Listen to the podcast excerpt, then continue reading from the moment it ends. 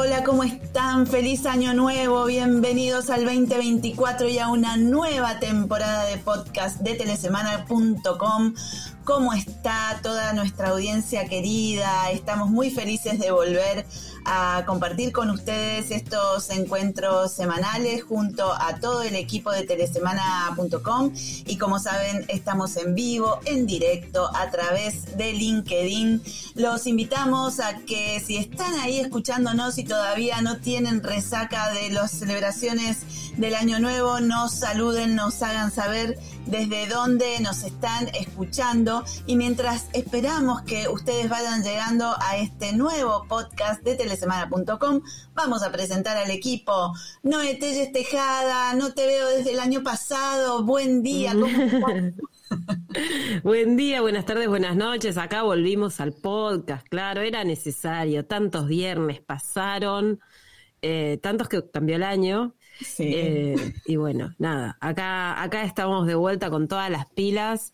Eh, también un poquito, un poquito de, resaca. Igual estas fiestas pasaron raras, como que pim pam listo, cambió el año y pasaron las fiestas y fue como todo muy acelerado. Pero, pero bueno, acá arrancando con todas las ganas. Bien, bien, bárbaro, ¿no? Eh, y le damos la bienvenida a Rafa Junquera, que también ha tenido un fin de año explosivo, pero bueno, dale, Rafa, bienvenido. Hola, muchas gracias. Sí, sí, no, os veía tampoco aquí en el podcast desde el año pasado. Pues yo, mirar, gripe A antes de las vacaciones, COVID esta semana, no sé, no sé qué me queda. Estoy empezando a hacer check en todas las enfermedades eh, estacionales de aquí del cono norte, eh, del invierno. Así que nada, si alguien quiere algo, tengo de todo. No, no, Rafa, está bien, está Tengo todos los productos. No, queremos más nada, eh, ya tenemos suficiente para lidiar. no importa el lugar y el momento en el que uno se encuentre, ya tenemos demasiado, pero tal vez esto sea un buen augurio, Rafa, porque si empezaste así, vas a tener un gran 2024 con mucha salud, como nos hemos deseado mucho en el inicio de este año, ¿no es así? Esperemos, esperemos que sí.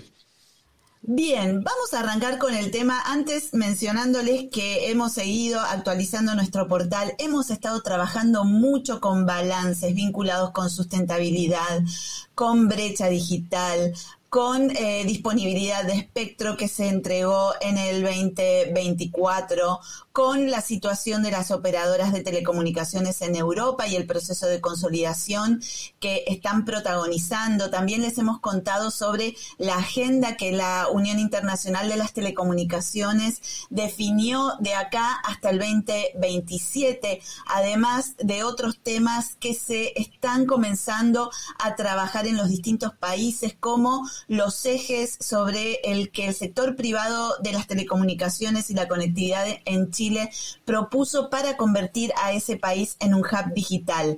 Hay un montón de material que los invitamos a visitar en nuestro portal y que va a seguir teniendo un desarrollo en las próximas semanas con nuevas cositas que les vamos a ir presentando y vamos a ir entregándoles a medida que avance el año, porque año nuevo, cosas nuevas y Telesemana también trabaja para que empecemos el año con energías y servicios y productos renovados para toda la audiencia. Y el tema que nos convoca hoy, que lleva el título de Año Nuevo, debate viejo, tiene que ver con ciertas dificultades que pareciera que la industria continúa teniendo a la hora de querer acelerar inversiones, dinamizar los mercados, generar mayor competencia y que eso se traduzca en mejores precios y mejor calidad de servicios para eh, quienes consumimos eh, servicios de telecomunicaciones y en realidad para la economía y el desarrollo de los países en general. Hace unos días, y ya no anda preparando motores para meterte de lleno en el tema, vimos que Winity, el famoso cuarto operador que ingresó en la licitación 5G de Brasil, decidió devolver el espectro. Y esto sucedió después de muchísimos meses de em, controversias, de acuerdos, de idas y vueltas, vinculados con cómo Winity quería explotar ese espectro y cómo la Anatel había pensado en que el ingreso de ese cuarto operador debía favorecer el desarrollo del mercado. Noé, contanos qué fue lo que pasó justo antes de que levantáramos las copas por la Navidad y qué cosas se abren a partir de ahora con estas definiciones de, del filo de, de 2003 en Brasil. Sí, bueno, en algún, de algún modo no sorprendió lo que sucedió. En los últimos días de diciembre, Winity eh, renunció formalmente ante la Anatel a la licencia obtenida en la banda de 700 MHz.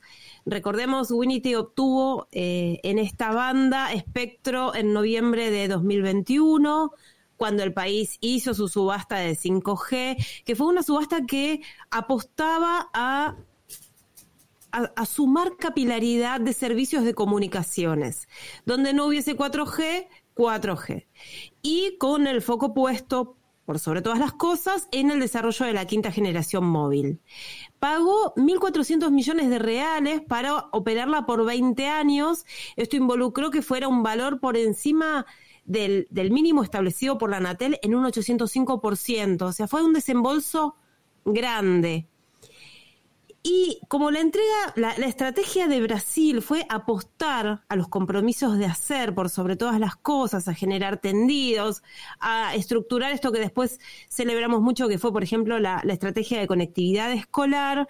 Eh, el operador tenía que llegar con 4G, por ejemplo, a lugares donde no hubiese señal, tenía que cubrir más de 35 mil kilómetros de tendidos en las rutas y caminos, eh, con cobertura.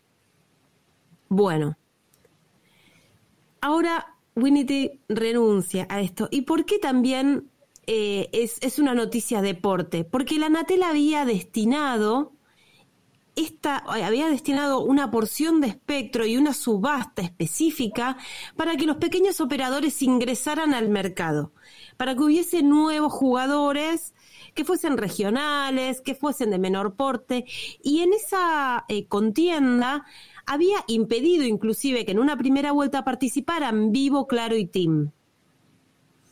Winity se hace este espectro y al cabo de un año y medio más o menos después de, haberlo obtenido dice, bueno, yo quiero alquilarle este espectro a Vivo, ergo Telefónica Brasil, para que opere este espectro y asumir como un rol de operador mayorista.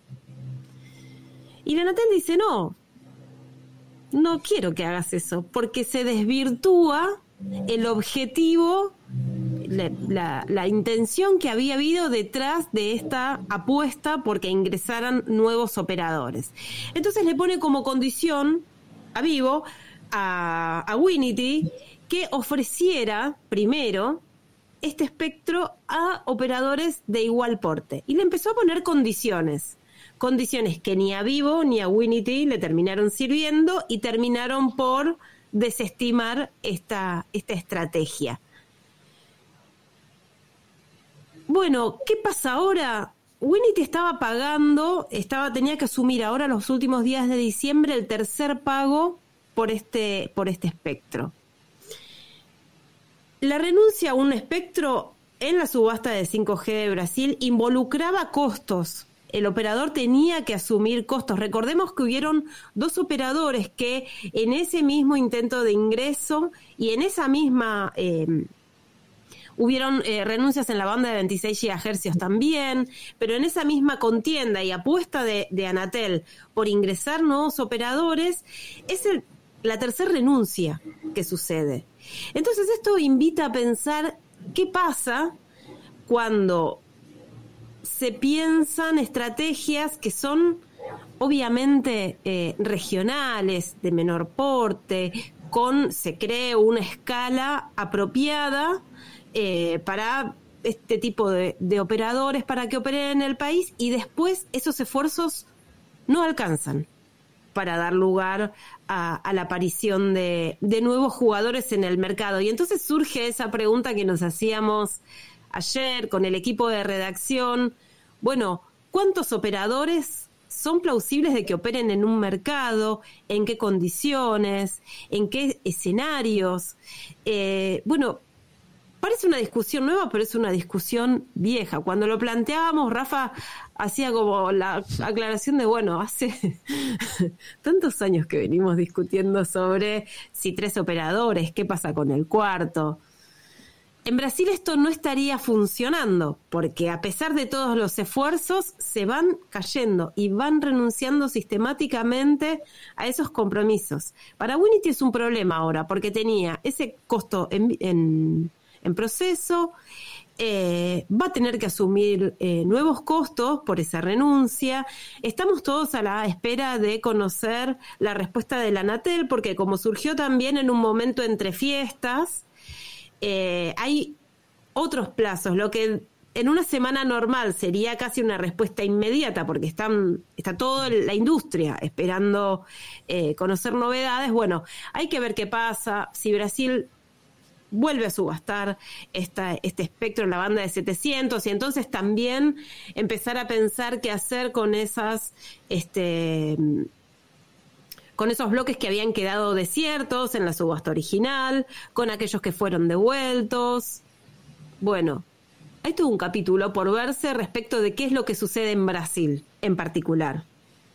Pero bien sirve comenzar el año pensando qué pasa con el mercado, con, la industria de las telecomunicaciones cuando se intenta ingresar un nuevo operador. Teníamos el caso de Colombia, André, también. Exacto. Donde había una, claro dijo, esto es una hiper competencia, hay tanta competencia que nos hace el exceso de, el exceso de competencia sobre el que exacto sobre el que hablamos hace algunos podcasts eh, atrás y, y, que nos obliga a repensar dos cosas, no solamente si eh, más allá de que hay regulaciones en los distintos países que apuntan a que se desarrolle un cuarto operador, esto, este, este, este, este tema se lo vamos a dejar a Rafa específicamente, pero también al tema de la devolución del espectro. Digo, acaba de terminar una conferencia mundial de radiocomunicaciones donde cada cuatro años se evalúa, bueno, a ver, qué espectro nuevo podemos poner a disposición del mercado para que se desarrollen los servicios y demás.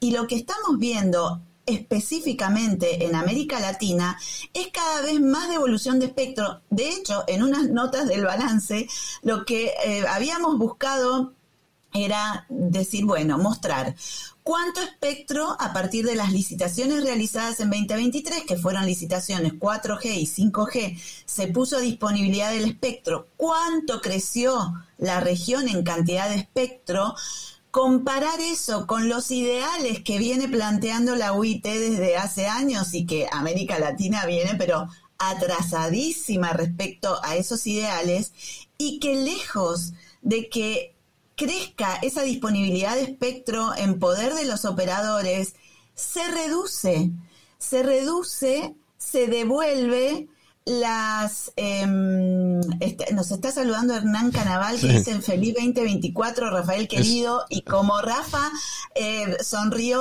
lo, eh, interrumpimos la transmisión para dar lugar a lo que importa no me, no esperaba encontrarme a Hernán en este directo pero así que nada le mando también saludos a Hernán. Un buen amigo un buen amigo argentino Qué bien, bueno, bienvenido Hernán también a este encuentro. Entonces, digo, es interesante que la, está la cuestión del cuarto operador, que es una vieja discusión, pero comienza a aparecer el tema de la disponibilidad del espectro. Entonces tenemos a una UIT y a reguladores pensando de qué manera hacen nuevas licitaciones, que buscan hacer ingresar al, al, segmento del espectro a los operadores pequeños que tradicionalmente no han tenido espalda para acceder a ese recurso, que es algo de lo que se está pensando en México, por ejemplo. Y resulta que los operadores devuelven espectro y cuando devuelven espectro, no, no pasa nada en términos de servicios de telecomunicaciones. ¿Por qué? Porque los mismos operadores encuentran la vuelta desde el punto de vista tecnológico para poder operar y ser más eficientes y sustentables sin espectro, como está sucediendo con Telefónica en México. Claro. Y que muestra que cuando hay licitaciones en marcha, no necesariamente se consume todo el espectro que hay disponible, que fue lo que pasó en Colombia. En Colombia se ponía eh, eh, a disposición del mercado las frecuencias de 3.5, que son las más atractivas para avanzar con 5G, pero también habían porciones de AWS extendido, de 2.6, y nadie quiso esas frecuencias. Claro. De razón, yo, a ver, acá estamos en el terreno de las especulaciones. Suponemos que por eso la Agencia Nacional de Espectro, en conjunto con el MINTIC, decidieron que todo lo que quedara remanente en esta primera vuelta sería puesto luego a consideración en una segunda subasta y que también está contemplada una tercera subasta para ver qué pasa. Pero lo que sucede es esto. Primero, el tema del cuarto operador en América Latina se complejiza y después eh, se busca poner más disponibilidad de espectro, aunque esto parezca repetitivo, y resulta que las operadoras no, nos, no, no van corriendo a buscar, ay, tengo más espectro, ¿no? Las seduce eh, tener, contar con más espectro, porque de a poco se van encontrando otras formas de poder seguir dando servicio valiéndose ya no solo en la infraestructura de un competidor, sino también en el espectro que puede llegar a tener ese competidor. Ahora, Rafa, te tiro la pelota para el cuarto operador. Y, yo tiro la pelota por encima del larguero. Estoy en la línea, ¿sabes? El típico delantero que tiene el gol hecho y la tira por arriba, que es más difícil por arriba que meterla. Eh, sí, lo del cuarto operador, lo que decíais ayer, eh, este hecho de que los que llevamos muchos años en el sector, esta charla la tuvimos hace más de 10 años, donde veíamos una tendencia y en aquel momento especulábamos de si el número era 3, era 4, era 2, ah, era 5, cuál, era el número, ¿no? Yo creo que a estas alturas de la película 3 parece ser el número mágico. O sea, parece que el 3 es el número que genera estabilidad en el sistema. En, en todos los niveles. No significa que sea el sistema necesariamente más eficiente, siempre y cuando la eficiencia no la miremos solo desde un punto de vista de un parámetro. Porque si, si es un parámetro único que cogemos, sí, evidentemente igual eh, ese parámetro no es el más eficiente. Por ejemplo, sería, no sé, ¿es, ¿es tres operadores lo mejor para los precios de mercado? Igual no, igual para los precios es mejor que haya 80 operadores, pero sabemos que 80 no puede haber, ¿no? Entonces, ¿es, ¿es 4 el mejor número para que haya más innovación? Depende, depende. Si los precios se van muy para abajo, no, porque entonces precios muy para abajo, márgenes muy bajos, no hay dinero para innovar, y bueno. Bueno, hay toda una serie de, según cómo definimos eficiencia, ¿no? Según cómo, cuáles son los parámetros que ponemos encima de la mesa para conseguir una eficiencia que sea la, la mejor eficiencia según una serie de parámetros. Y viendo, y viendo cómo se ha manejado el sector, los tres operadores parecen ser el número mágico. No, no, no, es que sea el mejor número, pero parece que es el número al que tendemos. Es, un, es una industria eh, muy necesitada de mucha inversión de capital, es una industria que requiere volumen, es una industria que si no tienes capacidad de, con un bolsillo muy profundo para aguantar unas inversiones de capital mientras construyes ese volumen en el mercado, si es que eres capaz de construirlo con un mercado ya hecho, una cosa era construir mercado cuando todo el mundo estaba pescando en un, en un lago donde los peces iban libres y otra cosa es pescar en la red del otro.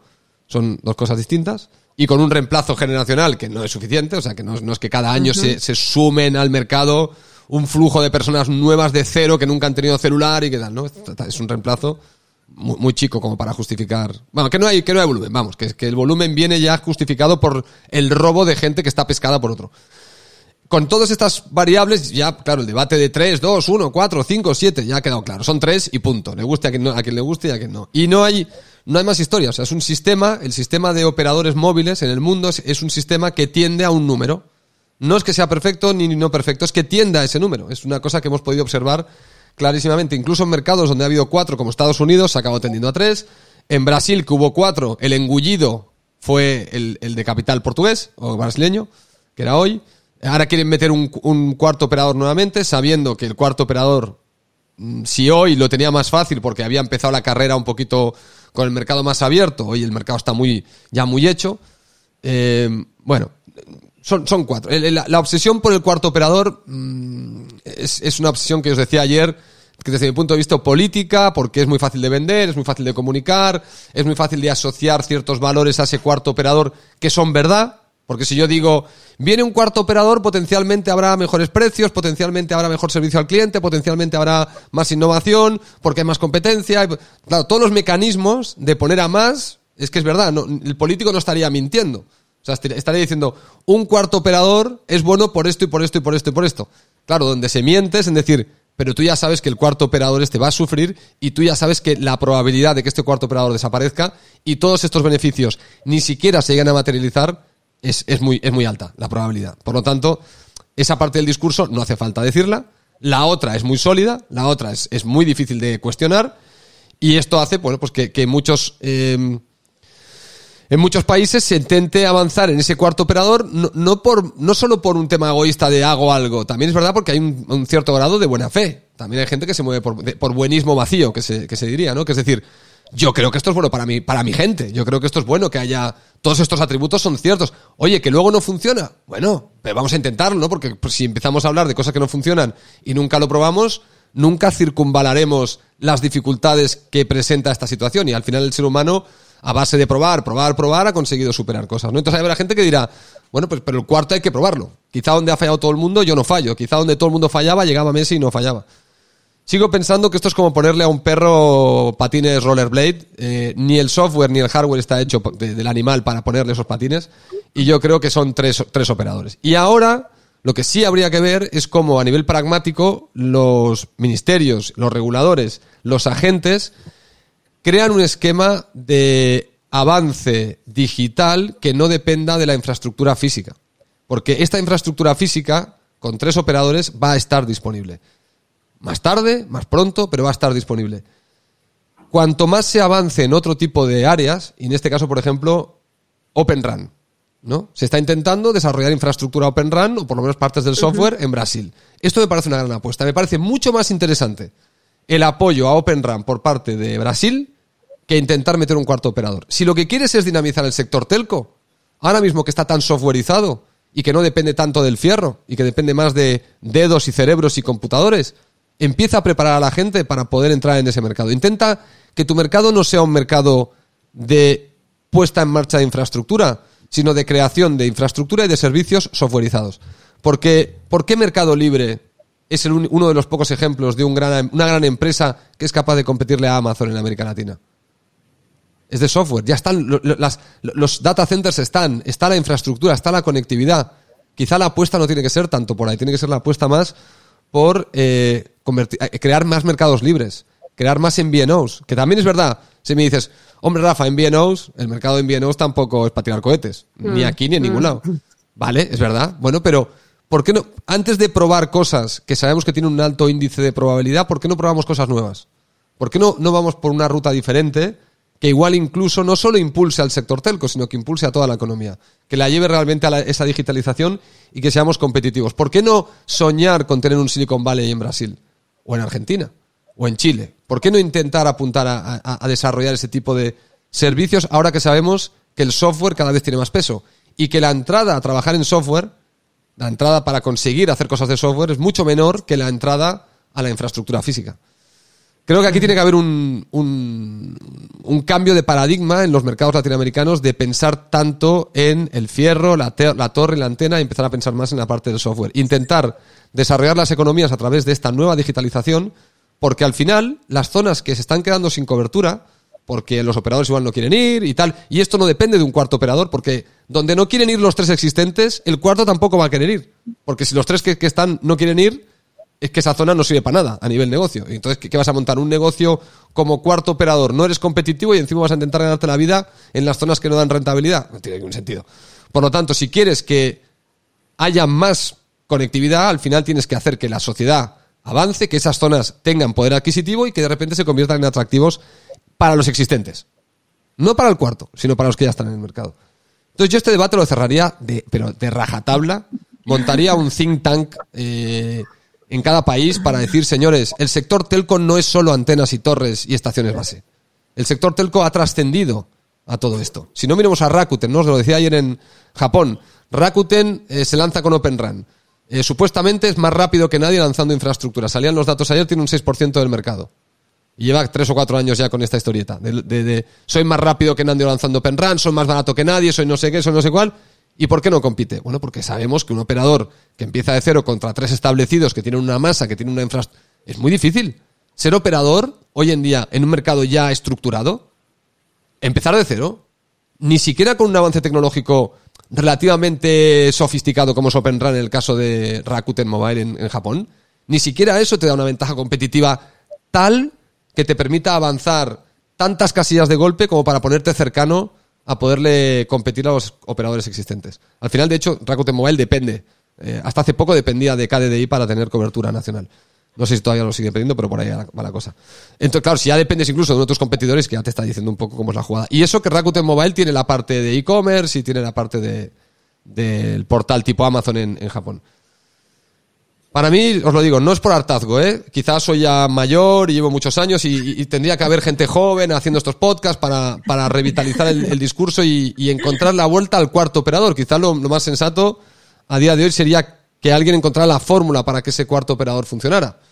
Yo como no la veo, como no la veo y soy pesimista con lo del cuarto operador, mi mensaje es hay que, hay que, hay que saber ser tozudo para superar las adversidades, pero también hay que saber rendirse. También hay que saber rendirse y buscar otra ruta. Porque pegarte con la pared siempre tampoco es, es, es lo correcto. Con el cuarto operador yo ya no me pego más con la pared. Yo si fuera un país, el cuarto operador... ¿Puedo decir una, una, decir una cochinada? Sí, claro. ¿Absoluta? Dale. A mí el cuarto operador me la sopla. si fuera un... Bueno, arrancamos con todo. Vamos con todo este año. bueno, pensemos en... Eh, salgamos, salgamos por arriba. he, estado con he estado con familia y las charlas han sido muy demasiado informales y, todavía yo vengo con la inercia de, de las cenas de Navidad y comidas de Navidad. Con expresiones. sí, expresiones poco profesionales, ¿sabes? Vamos por arriba. Pensemos en México, por ejemplo. Ellos tuvieron la dificultad del costo de sostener el espectro ese vivo. Y lo que están pensando en es hacer esto que hizo Brasil, es ir con subastas regionales a operadores más chicos. Quizás la idea no es que sea ese gran operador, justamente, pero ¿qué es lo que no le funcionó a Winity? ser un operador pequeño que vaya con objetivos a escala. Mm. Eh, obviamente también para llegar a esas zonas desatendidas, ahí es donde empieza a jugar también no un operador comercial, sino el rol del Estado, a generar otras estrategias que no sean necesariamente comerciales y que vayan a achicar la brecha digital porque eh, no son zonas económicamente eh, sustentables, pero que tienen que llegar con, cobertura. Eh, entonces, digamos, ahí eh, empiezan a, mediar todas esas estrategias. Quizás no sea eh, viable para que vaya un pequeño operador porque no hay mercado, pero sí hay estrategias o de fondo de servicio universal que pueden ser efectivas. digamos, toda esa otra forma de generar cobertura y conectividad que no necesariamente involucre la rentabilidad del mercado, sino generar esa, esas zonas de cobertura, los hábitos de uso, la, posibilidad de, transformar digitalmente esas sociedades y después la inclusión que viene a partir de todo eso. Y para mercado está todo lo demás.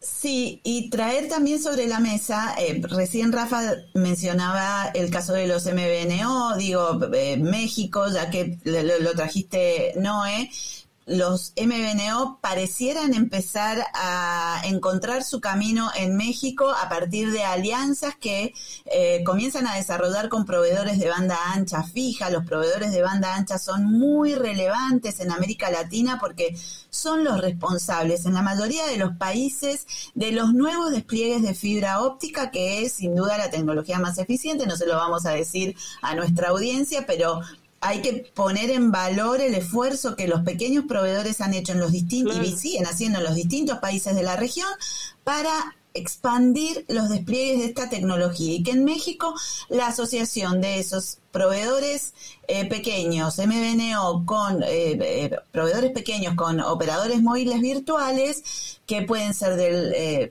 empresas del retail, empresas del sector financiero y demás, pareciera estar empezando a desarrollar un segmento que hasta ahora no era conocido.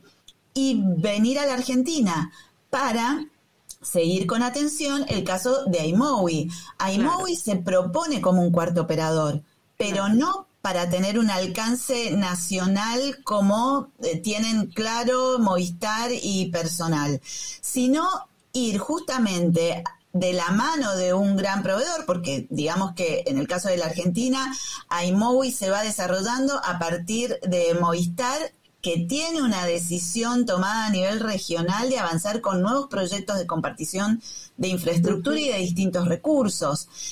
Ver cómo va a ir el despliegue de iMowi, que se concentra justamente en localidades desatendidas o mal atendidas eh, por las grandes prestadoras y basarse en otras tecnologías y no solamente en el espectro. Y acá, acá abrimos otra ventana que es para otro podcast, porque tiene que ver con el despliegue de Wi-Fi 6 eh, a partir de la disponibilidad del espectro de 6 GHz, que también fue tema de discusión en la conferencia mundial. Em, abre otras perspectivas. Entonces, eh, hay que empezar a mirar estos casos que son desconocidos, que no... A ver, el tema del espectro es, y del cuarto operador, ya estamos viendo qué es lo que sucede. Son historias conocidas que se repiten. Bueno, empezar a mirar estos otros casos que son más innovadores, que tienen menos tiempo de vida en el mercado y que, bueno, va a haber que seguir mirando con atención. A lo mejor, así como eh, muchos años atrás en los gobiernos lo que importaba eran los anuncios de los grandes planes quinquenales y demás, y los mismos gobiernos a medida que fueron transcurriendo los años y las distintas situaciones, fueron dejando de lado esos grandes anuncios para empezar a concentrarse en proyectos más chicos y de mayor impacto en comunidades todas unidas, pero siempre alcanzadas por una medida un poco más chica. Bueno, tal vez el sector de las telecomunicaciones tiene que ir de la mano con eso. Y vuelvo a tomar algo que dijo Rafa, el tema de la softwareización. Bueno, en la Argentina y en otros países lo conocemos como economía del conocimiento. Son los grandes generadores de empleo, los que están provocando nuevos impactos en sus distintas comunidades a partir de la vinculación con las actividades económicas que se desarrolla en cada, en cada región, en cada país, porque cada país además tiene su diversidad por geografía, por... Eh, por un montón de cuestiones, por, por desarrollo económico histórico, y la economía del conocimiento se va desarrollando en torno a eso. Bueno, empezar a pensar que las telecomunicaciones tienen que vincularse cada vez más con la economía del conocimiento. Algo de eso puede ser que llegue a suceder en la Argentina a partir de la conformación de la mesa de la industria TIC, hay chispas, chispacitos, así chispacitos que se apagan rápido, pero que si empiezan a encender un fueguito y empiezan a, atizarlo, a lo mejor salen también cosas interesantes desde ahí. Em, eh, tomo los, eh, digo, para reunir mm. tanto lo que ha dicho Noé como lo que ha traído Rafa, me parece que ahí es donde hay que empezar a mirar, porque gente de la industria, son las magníficas, las, las eh, Google, las Amazon, las eh, Meta, eh, las Microsoft, ayúdenme, todas las Globant, las este, Nvidia y todas las que están desarrollando inteligencia artificial, las que están liderando el mercado y poniendo el acento sobre la I. entonces, bueno, hay que empezar a pensar las cosas desde nuevos lugares. Llegaron, llegaron comentarios y vamos a aplaudir porque Carlos Saúl es el club de fan para quienes no lo conocen de telesemana.com, feliz año, y nos comenta, también nos saluda por el feliz año, uno de los mayores planteamientos de la GSMA y la Unión Internacional de las Telecomunicaciones es promover compartición de infraestructura para optimizar costos, donde pueden haber ahorros entre un 30 y un 60% y ponen el link para quienes nos están escuchando y después quieran ver de nuevo el podcast en LinkedIn, está eh, el enlace para que lo pueda leer. Nos saluda también Isaac Valderrama Romero y bueno, hola, hola Isaac, gracias por estar también compartiendo este encuentro. Creo que hemos ido resumiendo bastante la idea que teníamos hoy y yo le voy a dar el 3 es el número mágico, Rafa. Eh, en la numerología y en la antigüedad, el 3 era considerado el número perfecto porque significa materia y espacio, largo, ancho y profundidad, sólido, líquido y gaseoso, como el triángulo. Es el símbolo de la lógica, del intelecto y de la razón. Por ende, el número del éxito y de la conclusión. Así que pareciera que la cosa... Y espérate. Seguir yendo por ahí. Y espérate. ¿Cuántas personas hay en este podcast? Tres. Totalmente. ¿Cuántos mundiales tiene Argentina? Tres. Pero vamos por más, ojo. ¿Cuántos mosqueteros eran? Tres. Claro, es que el 3 es... Podemos seguir y esto, Sí, se esto puede no para, esto no para. a cualquier lugar. Así que bueno, con estas reflexiones finales, eh, por eso, bueno, ahí está. Tuvimos este telequinesis con, con Carlos Saúl Pérez que nos dice que tres somos el gran equipo de Telesemana. Somos muchos Son más, más, en sí. realidad. De hecho, somos de hecho, aquí somos cuatro, lo que pasa es que la cuarta persona no se ve. Sí, sí. Y, y también somos muchos más, lo que pasa que, bueno, somos tres los, ca- los más cararrotas que, Sí, los que que, que nos atrevemos a esta especie de resumen y provocación constante, pero bueno, de eso se trata la vida, querida audiencia y querido equipo. Bueno, cerramos acá, ¿les parece? Vamos. Dale. Gracias, eh, Noé Telles Tejada, por este, empezar el nuevo año así, con pum para arriba. Gracias a ustedes, un placer estar acá de vuelta, encontrarnos este, para, para charlar un ratito los viernes. Eh, nos volvemos a encontrar la semana que viene y prepárense, porque enero viene con todo. Tenemos el foro de regulación, eh, ya, ya arrancó el año a todo trapo, así que prepárense, agéndense el foro, estamos los viernes acá. En febrero va a haber más eventos, ya, ya empezó el año, ya está. Sí, a full, Así a que eh, a vernos todos los días por acá. Gracias, Rafa Junquera, a pesar de la tos y de todo. Me está arrancando ahora, no voy a poder seguir, así que buen fin de semana para todos. Bien, bueno, muchas gracias a ustedes por acompañarnos una vez más a través de LinkedIn y de, las distintas plataformas sobre las que se apoya el podcast de telesemana.com y nos vemos y nos escuchamos la próxima semana. Que tengan un gran fin de semana. Nos vemos en la próxima. Chao.